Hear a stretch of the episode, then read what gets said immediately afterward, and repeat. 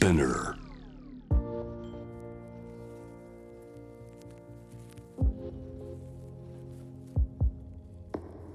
藤原信也新東京漂流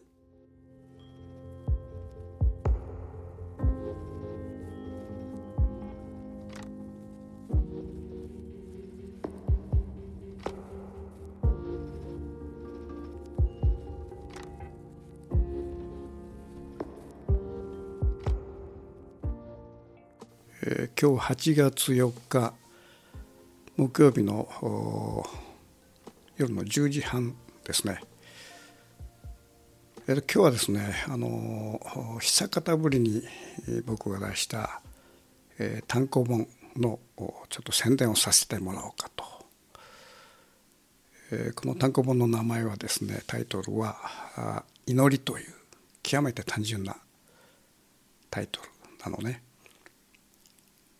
でこれあの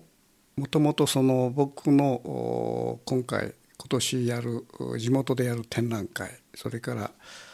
えー世田谷美術館でやる展覧会大きな展覧会の梅雨払いとして、えー単行本を作りたいということでスタートをしたということです。ただこの過去の作品を膨大な過去の作品をこう紐解いて過去に遡るっていうのは僕のどうもね、えー性に合わなくて、まあ、5年ぐらい前にこの話をいただいた時に、まあ、ずっとこうお断りしてきたんですね。まあ、この年でね回顧展というともう五輪中で五輪中ですというようなねそういうその雰囲気があるもんだから。まあ、ちょっと気乗りがしないまま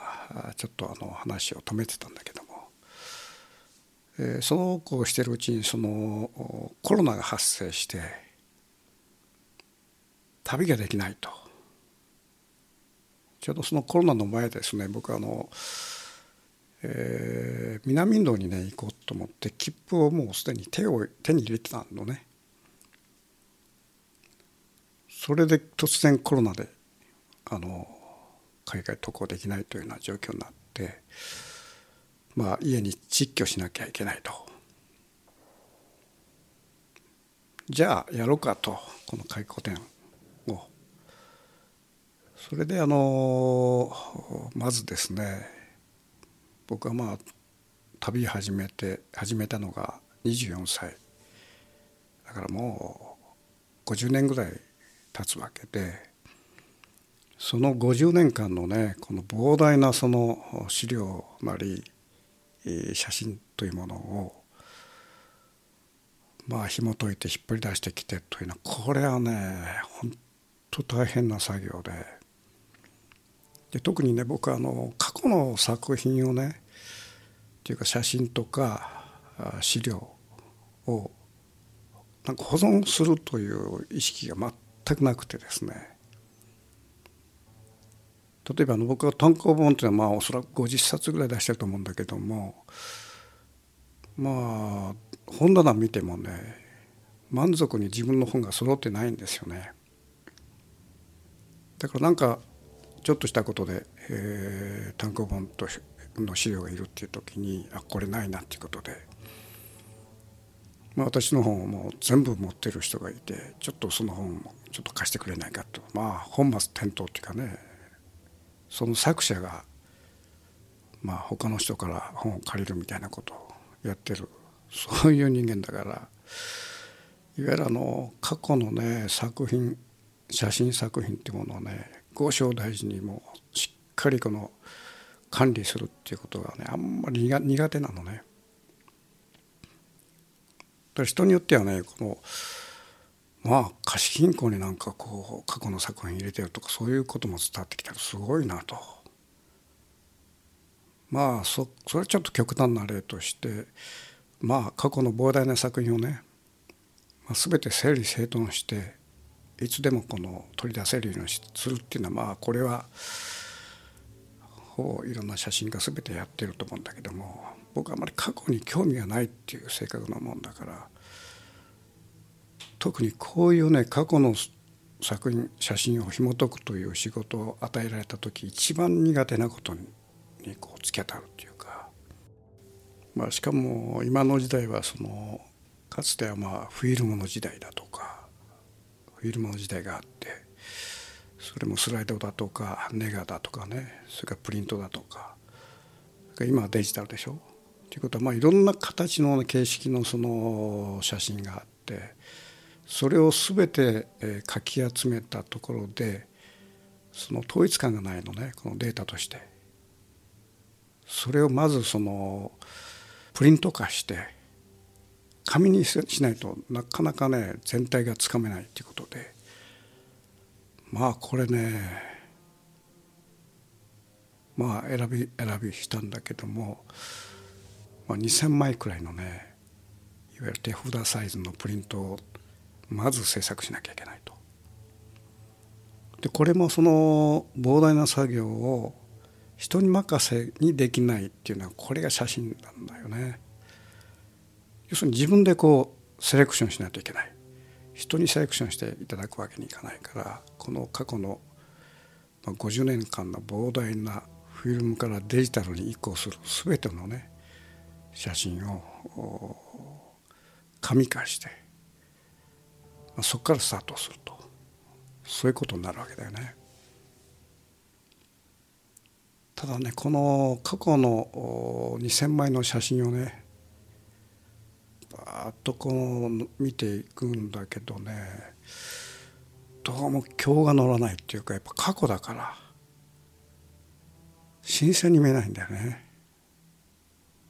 確かに中にはねこう一世を風靡した写真なんかいろいろあるわけだけどもそれでもやっぱり自分の気持ちを捉えないんだね。でそのうちにちょっとこう今日が乗らなくなってですねやっぱこれは開墾伝的なことでこの勢力をつかむのはもうやりたくないなっていう話をちらっとしたんだけどもだけどこれねもうすでにその展覧会が決まってると。その展覧会の前哨でその写真集を出すということは決まってるもんだから。まあちょっとこう乗り気がしないまま写真をずっと見ていって。そうするとね、えー、そうねこの数年前にインドで撮ったあの一点の写真が目にパッと入ったのね。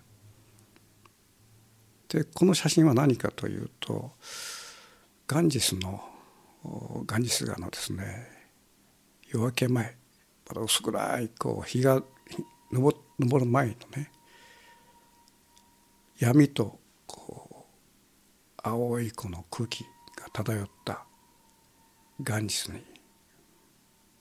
その僕は船をちょっとねこう天満船みたいのを雇ってその夜明け前のガニスの中に乗り出したことがあってその時に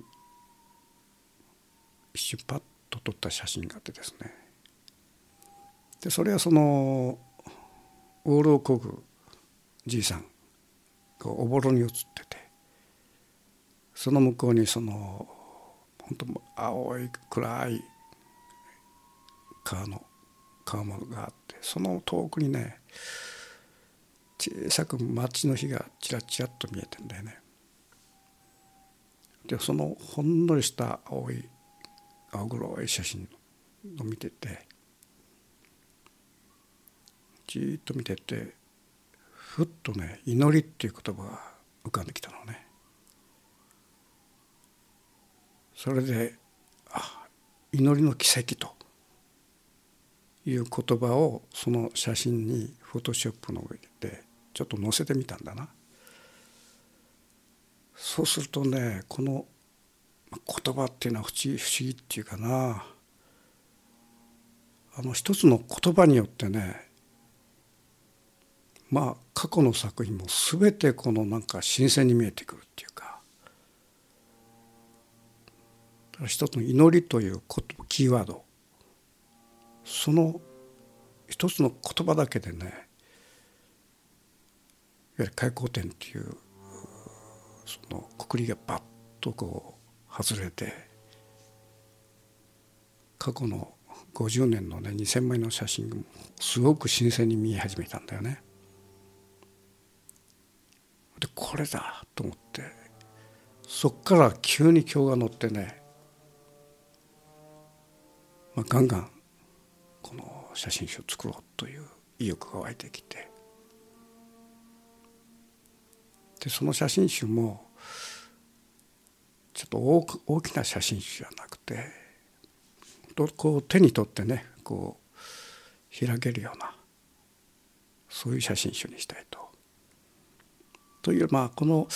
写真集でありながら言葉ですよね。もう言葉写真言葉写真。言葉と写真のあおりのような。しかも手に取って楽しめる。そういう本を作りたいなと。で結果的にこの今手元にあるんだけどもこれが304ページという結構な部数の、えー、ページ数の写真集で大きさはね英語版。横長横一のね英語版でまあ両手にとってこう読めるまあそういう意味ではこれ写真集というよりも写真文集っていうのかなんのかな。まあその中に当然その取り下ろしの写真もあるし特にね言葉に関してはまあ版元とか編集者が過去の膨大なね言葉僕はものすごく書いてきてるからその中からまあちょっと気の利いた言葉をもう膨大に選んできて、えー、それをこう当てがうという形にしようかということになってたんだけどもまあそれに取られるとね過去にもそれ取られちゃうからもう一切その過去の言葉は捨てて全部書き下ろしていきたいと。まあ、それでこそね、まあ、新しい本ということになるわけで、まあ、それからまあ写真を選びつつまあ相当ね長い文章それからまあ細切りの文章、まあ、相当な文章のねあの書き下ろしをこの写真集に入れたわけだよね。ただねその「えー、祈りの奇跡」というタイトルなんだけどもなんかちょっとまだ一つこうしっくりこないなということである時も僕は恋な編集者が僕のとこ来てねパッと「祈りの奇跡」というタイトルを見せたら「の奇跡っていうのはなんかいらないんじゃないですかね」と言われた。さすがに編集者だなと思ってね。それでやっとこの単に祈りというもう極めて単純などこにでもあるような言葉にしたんだけどもこの祈りという非常に極めてシンプルなワードがねまあいわゆる過去のものすごい複雑なね世界にかぶせたからこそその祈りというシンプルなワードがある意味でこう深みを持って、えー、見えてくるということなんだよね。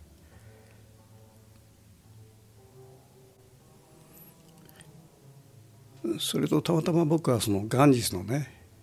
あの老古具老人の写真それからその背景のガンジスの世界を見ながら祈りの奇跡という言葉をかん、まあ、思いついたわけだけどもまあ、最終的に祈りとなってその祈りというワードをね見るとあこれは今の時代にこそぴったりのねこの言葉だと。というのはまあ今のねこのまあその言葉がね、まあ、ぴったりだというのを今回のねあの展覧会の最初の声明文にねちょっとしたためたわけですね。でそれをちょっと読んでみますと、えー、大震災に続く原発事故世界を襲うコロナ頻発する大洪水や森林大火災熱波来襲氷河の崩落。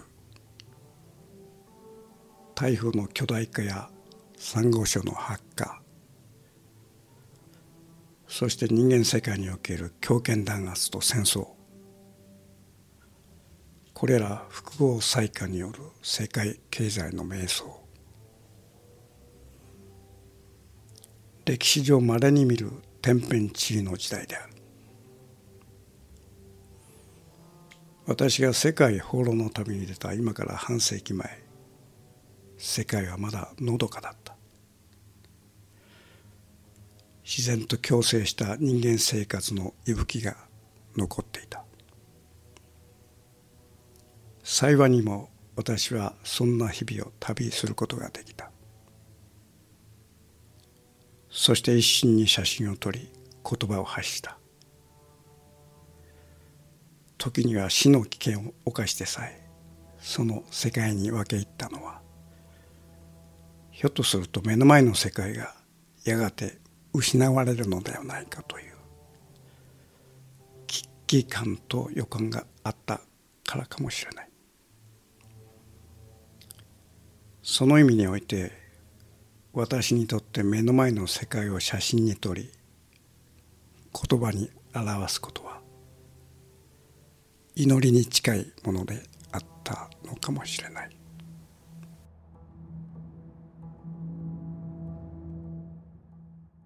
これがあのこの展覧会の声明文ですね。まあ、この今書いたようにですねそのたまたまガンジスのね夜明けの風景の中に「祈りの奇跡」という言葉が浮かんできたのはやっぱりこの今の時代に呼吸してるからこそそういう祈りっていう言葉が出てきたというふうに僕は感じるわけだよね。でその祈りという言葉自体がその全てのこの言葉だとかそれからその写真の精通してずっと流れていくという、まあ、そういう意味でこの304ページの極めてセグメントしたこれまでの僕の写真から取り下ろしの写真それから新たに書き下ろした新作の文章ね。これ全てその祈りという言葉の意味合いの中にずっと修練されていくという意味ではまあこれはちょっと自分らしい本ができたなとで今の時代にぴったりのね本ができたなと。今更ちょっと後になってね気づいたということなのね。でこの本はですねあのまあ僕はかねてよりまあ尊敬しているあの鈴木誠一さんというね想定家がいらっしゃって、まあ、僕の方ももうこれこれはというのもす全て彼に託してるわけで。で彼に、えー、全部投げてやってもらったんですね。そうするとねこの鈴木さんは「祈り」っていう言葉のを書で書いてくれと。で書をね自分のこの生き息吹っていうかそういうものをまずその表紙に持ってきたいということなんだろうね。まあ、それでその活字じゃなくてまあ僕も書をやってますから色紙を100枚ぐらい買ってきてもう一気にね祈りって言葉をもうざーっと書き続けて書き続けて書き続けて、まあ、100枚の全部書き尽くしてねざーっと並べてもう並べ並べるとねこれこれを拾ってくれっていうねその祈りの書がねバッと見えるんだよね。でその祈りの一枚拾って落款をガンと押してそれで鈴木さんのとこに送って一体どんな本ができるんだろうなと思って楽しみしてたんだけど、まあ、これがねさすがだなと思った。この「祈り」っていう、まあ、この、えー、表紙のこのカバーの写真はですね先年あの青森の恐山に行った時に撮った写真なんですね。でこれはねあの編集者と一緒に行ったんだけども朝の開門時ですね6時前のその時に霧がもう真っ白にかかってて前が全然見えない状況で。で門がギギギッと開いたんだけど目の前の道すら見えないようなもうもうほんと濃い霧がかかってて。目の前を道を見ながらねゆっくり歩いていってしばらく歩いたところで。ふっとこの後方後方の方にねわずかになんかこの光のようなものを背中感じた感じてですねそれでふっと振り向くと霧の方のこう幕がねほんのりこう光が差し始めたのね。あこれこちらが東で今日が昇り始めてんだと思って見てるとそれがね霧のこの晴れる速度すごいんだよね。もう見る見るにさーっとこう晴れていってさこれ温度との関係あるのかなこれ。太陽が照り始めたということで。それでね慌ててカメラ持ってずっと待ち構えて今の人っていうのはねこれおそらくシャッターをいくつもひどい時はまあ1秒間に何十個って撮る人がいるわけだけども僕はね一切それしない。もう一発しか撮らない撮らない主義だから。で霧がずっと垂れてくるの待ってあの白い太陽がねスーッとこう見えた時にあこうだってことで一発をしたこの一発なんですよね。その一発の撮った写真恐山の夜明けの霧の写真が表紙になってる。でこれ編集者がねあ次の日もこれこれ行きましょうっていうことを言ったんだけどダメだと。まあこういうねシーンっていうのは奇跡的なシーンってもう明日も現れるのはそれはありえないんだよっていうことを言って言ったんだけども案の定ねその次の日に行ったら全く霧がなくて本当しらけた風景があってですねでその後にそのこの写真を雑誌に載っけて、えー、恐山のねあのお寺さんにちょっとあの奉納したのねそうするとその住職が「えー、こんな恐山見たことない」と。で僕はあんまあんまりね恐山っていうのは初めて行ったわけだから毎年そのその時期にはこういう霧がかかってこういうその太陽真っ白い太陽が見えるもんだと思ってたからえっとそこでもう何十年も暮らしてるねお坊さんがこれ 初めて見たっていうまあそういう意味ではねこの写真はまあ奇跡なんだよね。ということはもうその一瞬にね立ち会うことができたという、まあ、それがまあ写真家の引きというもんで、まあ、僕にはそういうことがしばしばあるんだよ。だからこの恐山恐山の写真っていうのはまあある意味でこれ本当こうこの一瞬しかなかった。僕の人生のたった一回の写真だということで、まあ、その写真を横一で英語で英語派の横一で、えー、印刷して。でそこにねあの鈴木さんはね「祈り」という書をねガーンとでかくね反抗するようにねバーンとときたわけですよ。そうしかもねこれあの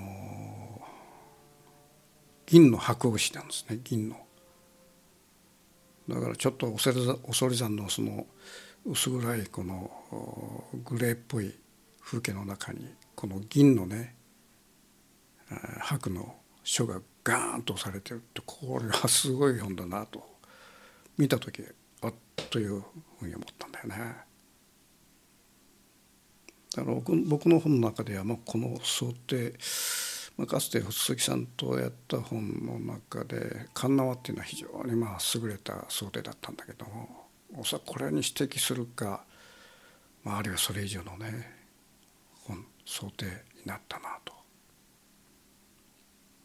で帯の文句をどうするかっていうことになった時に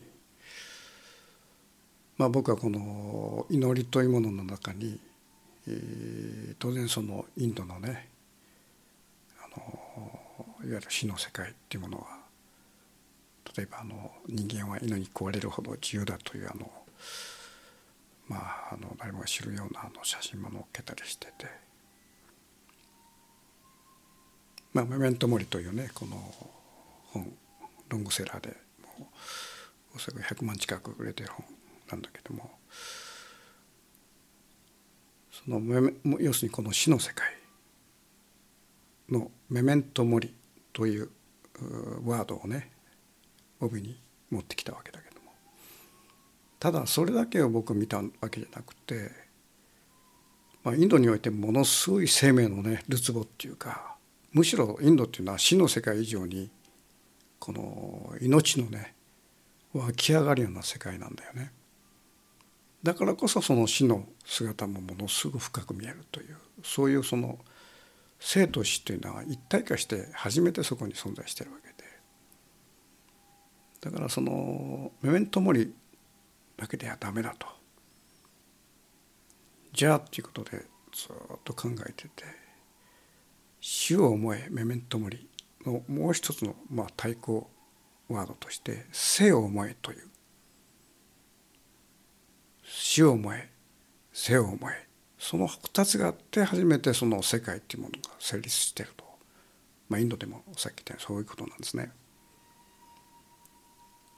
それでこの「メメントモリ」「死を思え」が「生を思え」という言葉をじゃあどういうふうにそのラテン語で表記するかといういろいろ調べたんですけどね初めてそこでね「メメント・ブイタ」という言葉に行き着いて。これはバイタリティとかねビタミンとかいう、まあ、いわゆる生命のねこのある種の根源的な、まあ、ブイタという言葉。それであのその帯に来た言葉がえー、メメントモリメメントビータ死を思い生を思いという。初めてここでね。まあ命というものの相対っていうかなそれがまあ、えー、帯に表現されてそこに大きく祈りというまあ銀箔の書がガーンと押されているという。それで中を開くとねやっぱ言葉のその持っていき方っていうかこのやっぱりあの鈴木さんのねそのフォントの選び方それから字の間合いだですよね。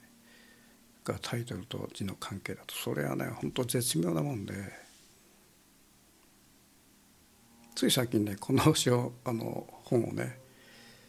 あの20代後半のあのミュージシャンの女性に見せたのね。そうするとめくっててねこの文字を読みながらねなんかお経に見えるって言うんだよね。え？っと思って。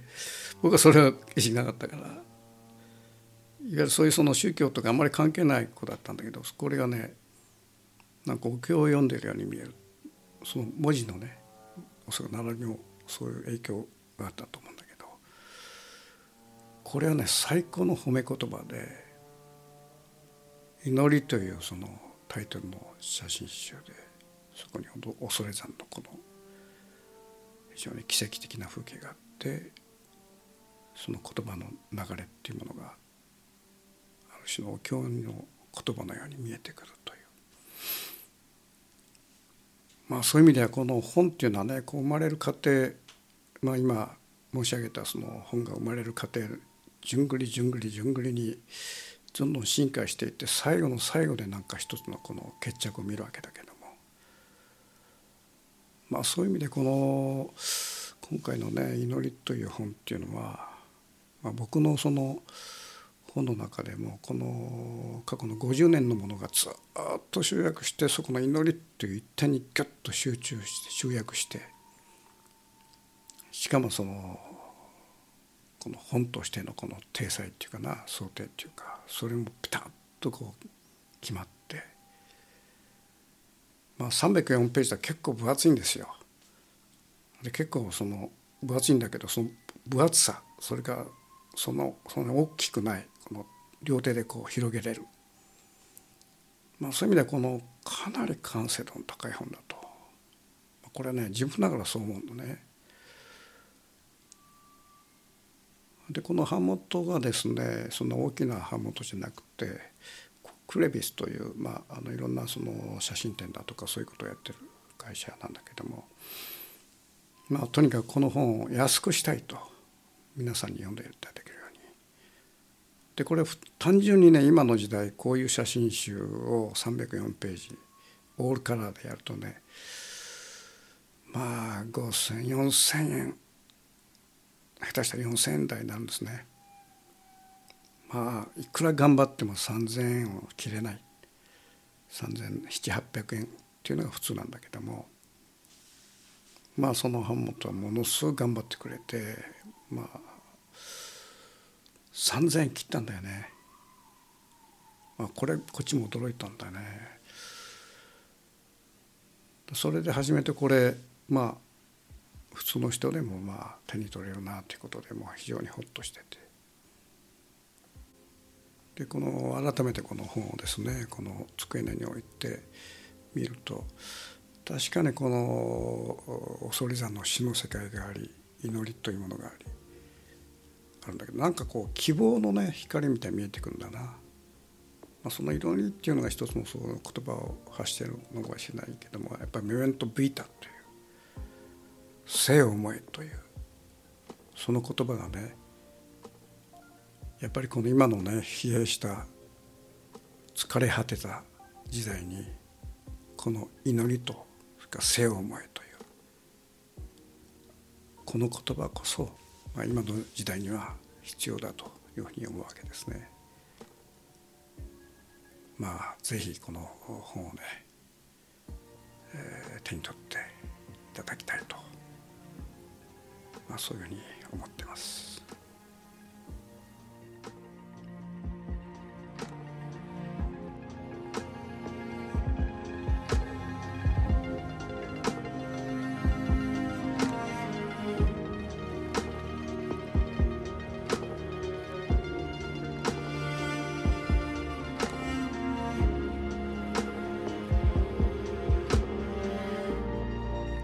藤原信也